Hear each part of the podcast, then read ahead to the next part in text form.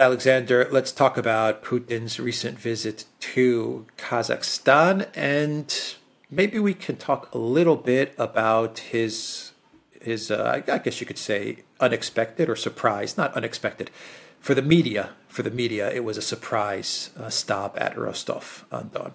I'm sure that Shoigu and Gerasimov, obviously, it was expected, but uh, you know we didn't know that he was going to stop in Rostov and, and talk about the military situation in uh, the conflict in Ukraine. But let's start off with uh, the trip to Kazakhstan, where a lot of uh, business deals were signed. Indeed, this is this is primarily an economic trip, but it's it's very important to say that the Kazakh leadership, led by Tokayev, went out of their way to say that Russia and Kazakhstan are allies, and that the alliance, and by the way, in this instance, there's no um, inhibitions about using that word. The alliance between Kazakhstan and Russia is inviolable. Now, there's been a lot of talk in, you know, a lot of media chatter. It's been going on for years, by the way, since before the events uh, which brought um, Tokayev to power in early 2022. You remember the protests in Astana and the power struggle with the previous president, Nazarbayev. Anyway, there's been chatter for years that Kazakhstan was drifting away from Russia. On the contrary, the Kazakhs went out of their way to say that this is completely not the case and that um, Kazakhstan um, and Russia are full scale allies. And they, they talked about this repeatedly in every single meeting and that the you know, relations were completely friendly, that there were no difficult issues between them at all. And bear in mind, Kazakhstan economically is um, bigger than all of the other Central Asian states. You know, Uzbekistan, Turkmenistan, Kyrgyzstan, Tajikistan. It's bigger economically than all of the others combined. So, and it is the unofficial leader of the Central Asian states. So, I think that's the first point to make. So this is a meeting between two self-declared allies. It was a very big meeting, but the key thing to understand about this meeting is that it was primarily, or so it seemed to me, intended to address that issue that we talked about in our recent program when we discussed the Russian economy. Now, the Russian economy over the last couple of months has been growing extremely fast. It's now growing at an annualized rate of 5%, 5.1% over the rate that it had last year. And we, uh, as we discussed in our program, and as um, Nabiullina, Elvira Nabiullina, the chair of the Cent- Russian Central Bank, has pointed out, this is now creating capacity issues given the long standing labour shortages Russia has full employment, so there's no great pool of reserve labour that can be called in. And um, that risks overheating. You cannot run economic growth at these levels when um, the economy is already running at full capacity without this giving rise to inflation. So the Russians now are very heavily into a major reindustrialization program. Um, I was reading about, uh, I, I, was reading recently, for example, about their program to um, increase production of microchips. There's been a lot of discussion about this, as we all know, but you know they've got a very uh, a, a very big program to increase production of microchips. Interestingly enough, the company that is leading that project is Rosatom, the company that runs Russia's nuclear industry, which I found interesting. And I was also reading about Russian plans to um, increase civil aircraft production. New plants are being opened in Kazan to increase production of aircraft, Tupolev F 214s, and other aircraft like that. And there is also very, very heavy investment in increasing production of in you know machine building tool making, machine tools, all that kind of thing. Now, they are short of labour, and of course, they also need raw materials. So, as we discussed in our programme, they need to do one of two things, or perhaps they can do both of them at the same time. Either they import labour, and Central Asia would be an obvious place to do it, or they build factories in places that they see as politically reliable. And those factories then start producing goods not just for use within those countries, but to export, to send to Russia as well, as part of you know the Eurasian Economic Union. And it was the last, really, that Putin was talking about when he went to Kazakhstan. So there's now going to be a, a, a factory in Kazakhstan to build Lada, Lada cars, for example. There's other factories to produce all kinds of things. And um, a further steps to um, integrate the Kazakh economy, which is already very heavily integrated, into the Russian economy. And uh, Tokayev pointed out that, you know, for all the talk about Chinese investment in Kazakhstan, in Central Asia that we've been hearing, Russia remains by far the biggest investor in Kazakhstan, and those investments are now going to grow. In fact, they're going to grow exponentially. So you can see that the reindustrialization program that the Russians are now engaged in is also having regional effects and is starting to pull in other countries, other republics of the former Soviet Union, especially in Central Asia, and I suspect also before long in other places too. Yeah, they're doing exactly what uh, we said in a video uh, Russia would do with the with the labor shortage and the, the economy that, that is growing, but uh, also overheating. So, uh, you know, a few days later after we did that program, uh, Putin goes to Kazakhstan and he makes these deals. So yes. um, uh, and Putin, and they are yeah. huge numbers of yeah. deals, by the way. I mean, I, I, mean, I haven't gone through them all, but they are in, they are on an enormous scale. And again, all those people who were talking about Kazakhstan drifting away. I mean, it, has it, been it's been shown conclusively that that is now wrong. By the way, I fully expect that sometime over the next few weeks, or months, there will be a Putin trip to Uzbekistan, the other big Central Asian state, which has a more, bigger uh, pool of surplus labor than Kazakhstan does. And we'll be seeing the same sort of deal done there. And of course, in the case of Uzbekistan, we might also get Uzbek guest workers going to Russia and of course the other Central Asian states, it could very easily turn out to be the same. So th- these processes are underway, and it's not impossible that the Russians could look further afield as well. There's rumours of a Putin trip to Iran being on the cards, and of course, Iran also has a very large pool of educated young people who are unemployed and they could conceivably come and work in Russia. And of course, it's also conceivable that the Russians might open factories there also. But I think that given that the political relations between Iran and Russia aren't as close, obviously, as they are with the Central Asian states, which used to be part of the Soviet Union.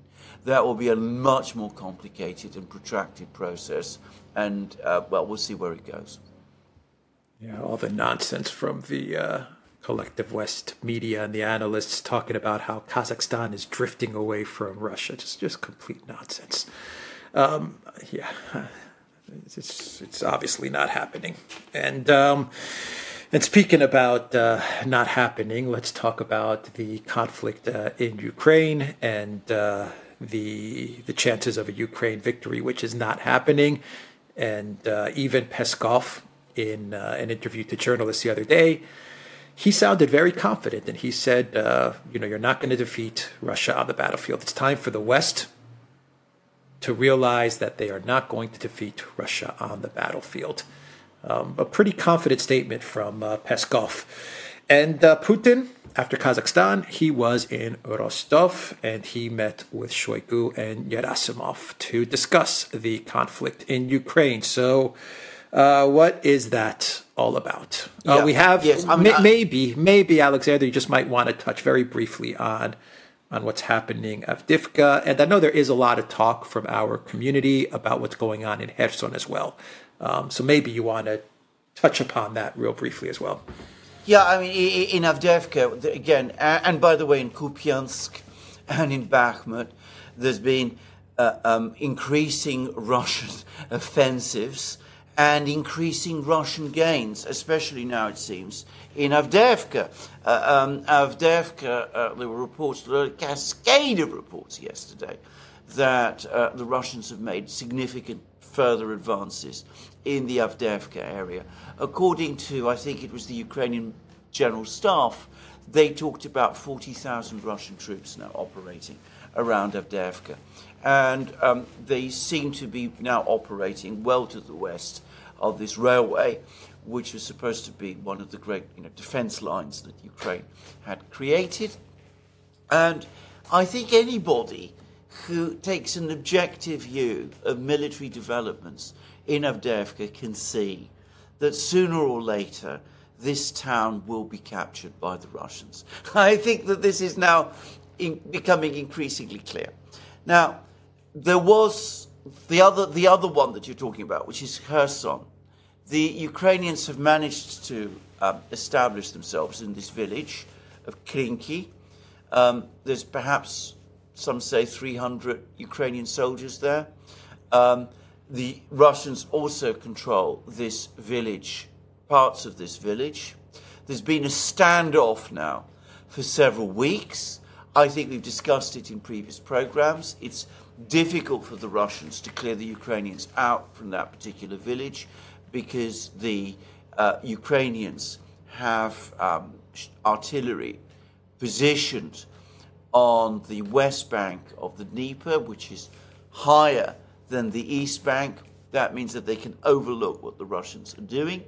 But um, I have to say this I think anybody who's expecting some kind of breakthrough by Ukraine in this area, I mean, first of all, this has been going on now for some weeks, and there's no sign of a breakthrough. There aren't enough Ukrainian troops in the area anyway to conduct a breakthrough. I don't just mean in Krinky, but I mean on the West Bank in Kherson region. And the impression I'm getting is that trying to concentrate troops and assets on the West Bank of Kherson region in order to support this isolated group on the East Bank in Krinky is exposing Ukrainian troops in Kherson region to very, very heavy airstrikes and artillery strikes from the Russians. And what it's actually doing is increasing Ukrainian losses. Now, um, there are, of course, Russian losses also in this area, but Russia can absorb losses. Ukraine can't. So this is actually probably another case of attrition, and attrition works badly for Ukraine. So that's my take about this Kherson thing.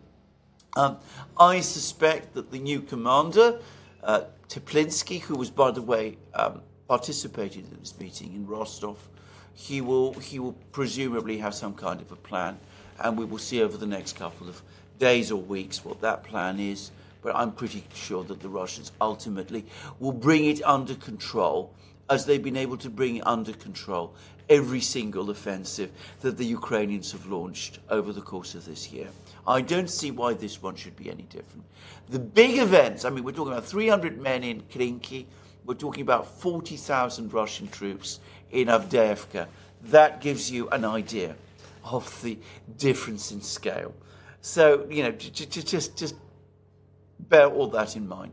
Now, why did Putin go to Rostov? That's a very good question because uh, obviously they're not going to tell us. But this is, I think, the third visit Putin has made to the headquarters in Rostov over the last couple of weeks. I mean, he's now turning up there regularly. And we've had a photographic study in which we, we see him talking with Shoigu and Gerasimov.